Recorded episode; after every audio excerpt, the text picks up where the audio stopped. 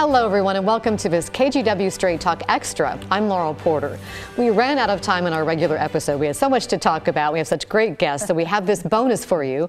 We are joined by three of our region's newly elected representatives Representative elect Lori Chavez DeRemer in Oregon's 5th District, Representative elect Andrea Salinas in Oregon's new 6th District, and from Southwest Washington's 3rd District, Representative elect Marie Gluesenkamp Perez. And we're also pleased to have with us Oregon Congresswoman Suzanne Bonamici.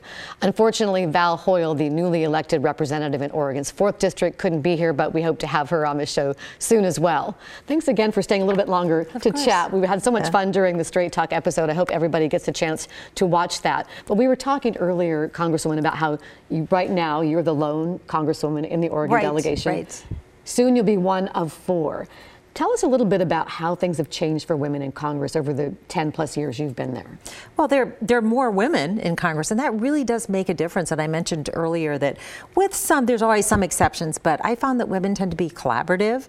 And when we look back at some of the biggest things that we've done uh, over my 10 years, women have been the, at the lead. And I look at, I just saw an amazing documentary about Speaker Pelosi and what she's been able to accomplish uh, as, a, as the first woman speaker who was elected twice as Speaker of the House.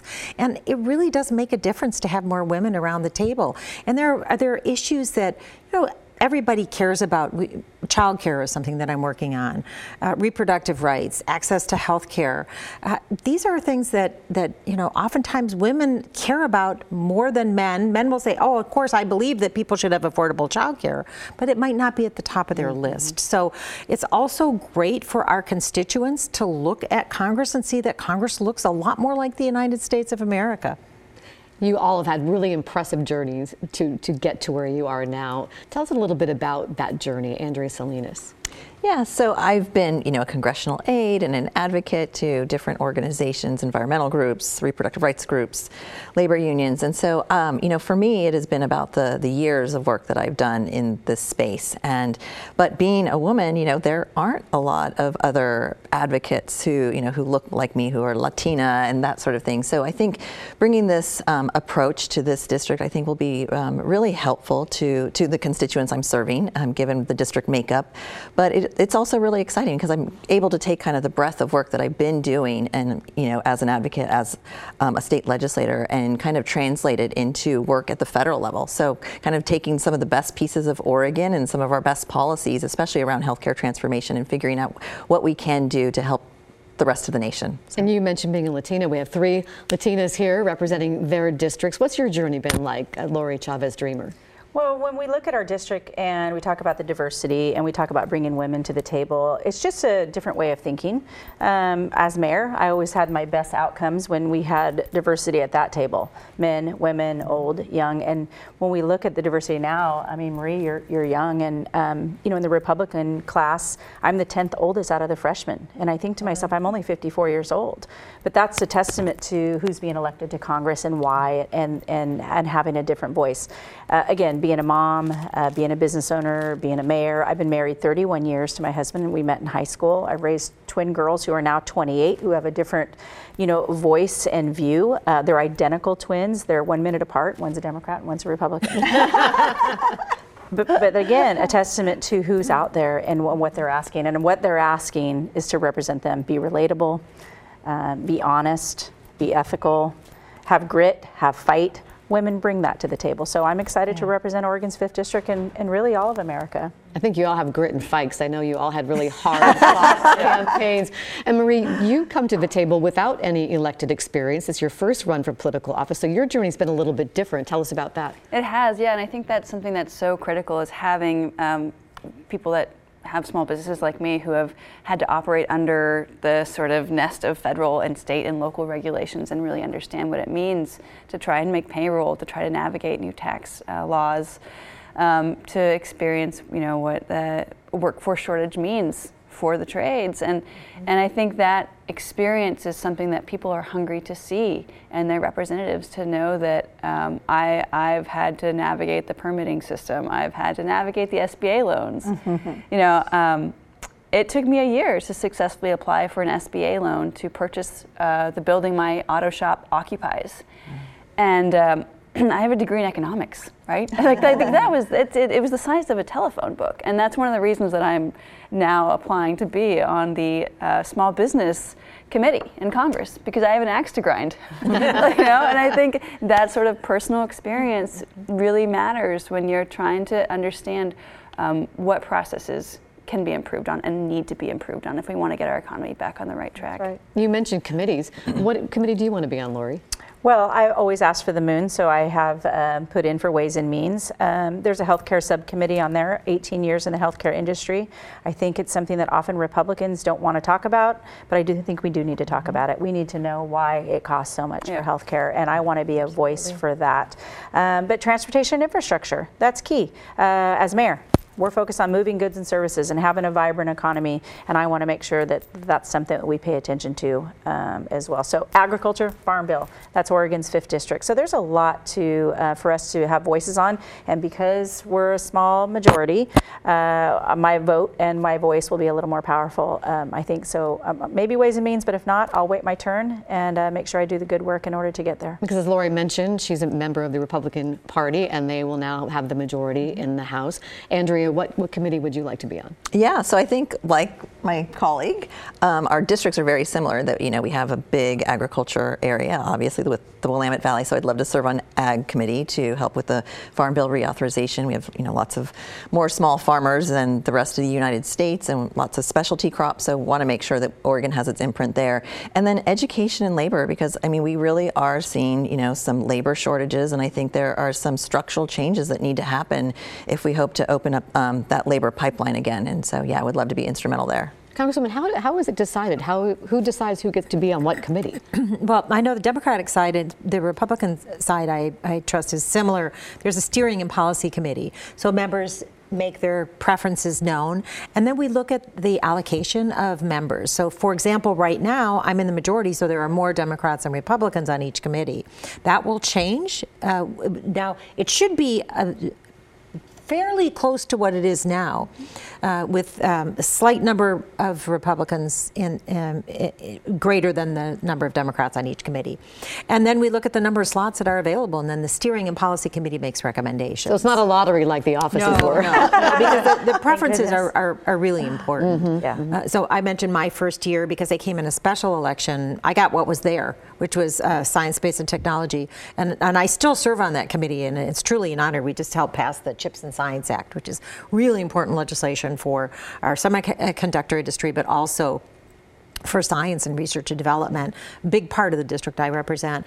Um, and then I was on the budget committee, which was great for a year. And then I got on education and workforce, which is now education and labor. We'll go back to education and workforce, but uh, these are uh, issues that I'm passionate about from pre-K through higher education and also the workforce part, like yeah. Maria mentioned and, and everyone else. There's a, a great need out there for um, increase in numbers and people in the trades.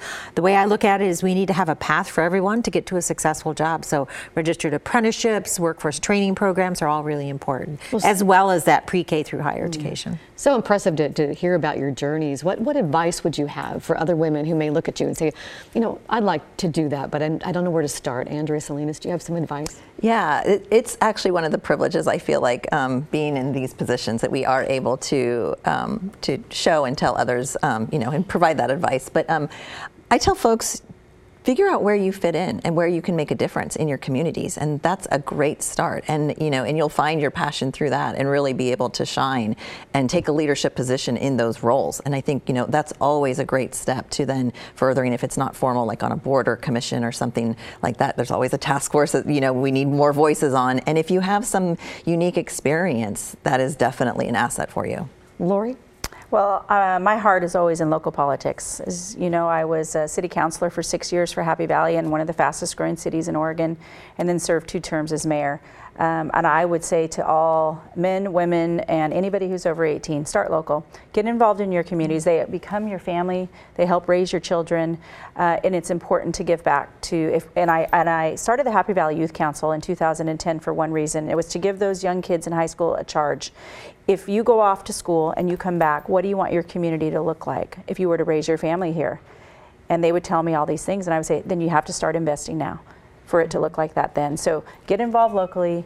uh, I don't care what it's for. Just just pay attention uh, and care about your community. I, I'm sure everybody's is different, but I will tell you: run for city council, run for mayor, run for school boards, run for anything.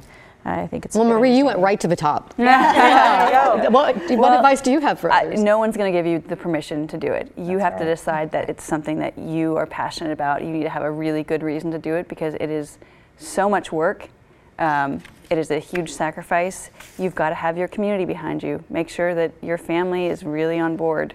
Um, your community, nobody runs for office by themselves. Right. So you have to have been that member giving back to your community, showing your skills and ability to get that grassroots support. Well, I look at all of you though, and I, I was on this end asking you all questions during the campaign, and I think you have to have really thick skin. I, sometimes I would mm-hmm. think, I don't know if I could ever do that, if I could ever run for office. Isn't that, isn't that hard? Wasn't it hard for you, Andrea? Some of the things that came up in the campaigns for all of you. You know, it was hard for me, but it's a lot harder for our families. Like my mm-hmm. spouse and my daughter took some of the, you know, the slings and the mudslinging a lot harder than I did. I, I do have thick skin, and I can, yeah, I have the ability to let things roll off and just really stay laser focused on, you know, on figuring out what it is that my constituents need and you know what this district needs and then figuring out how to communicate and to, that I'm that I can deliver that but it's yeah family takes things personally for you so they're the ones who I think really are more of the front, on the front lines of emotions what was it like for you, Lori? Twitter's not real. so do In not, so many believe members it. do not believe it. Uh, do not buy into it. Um, and if you're focused on this for the reasons that we've all said, uh, being honest and authentic, uh, you don't you, you don't need to buy into it um, on the social media side of it. But then when it comes time to do the work, you really have to do the work, and people are counting on us. Um, it's every two years. Uh, the voters will vote, uh, and they're expecting us to do our job. And um, we will go back there every week. We will be in person, and we will do our job. And we'll hold each other accountable as we should uh, for Oregon's sake, uh, for this country's sake. So um, I'm willing to be up here. I'm willing to take the arrows uh, for my district. Um, You took some arrows. it's what we Marie. deserve to do. Yeah, I was in a dogfight, you know, um, and you know, I, I don't come from you know the automotive industry is not a gentle world. Um, I think that those skills will serve me well at being effective in Congress, but I, I think um, I, I think I was also. You know, I, I've said I get my internet from a radio tower. You know, we, we don't spend a lot of time on online at home, and I think that's really an asset. Um, and what Lori said is so true. The- You know, the internet is not the real world. Go out and talk to people. Go knock some doors. Get off Facebook. Join your PTA. I mean, that's how we're going to get our country back on track. Not being mean to each other online. I mean, I, th- I think we are all so tired of this division and just how isolating is that to feel like you have to be mean to people to be a patriot. It's a, it's a joke. It's a lie. Congresswoman Bonamici, I'm going to give you the, the final thought it's here in this podcast. I'm so looking forward to serving with these amazing women, and and I think you can tell from the conversation that that these women have run for office because they have a passion for their community, for solving a problem, for making things better, for creating a better future for the people they represent. So I'm just thrilled uh, to have them joining. Uh, and I t- say to anyone who's interested in running for office, um, there you will have a support system. Be there uh, make that decision. And when I first ran for Congress, I was leaving leadership in the majority in the state legislature to run for Congress. And I talked to my best friend, and she said, "Will you regret it if you don't try?" And I said, "Absolutely." Well, there's your answer. So uh, there's there will be support there for you, your friends, your family, your community. Uh, but if you're if you're there for the right reasons to solve problems, to get things done, don't hesitate. Take a chance, run for office. Congresswoman, thank you for being here and all of our you. representatives elect. I wish you all the best of luck in D.C.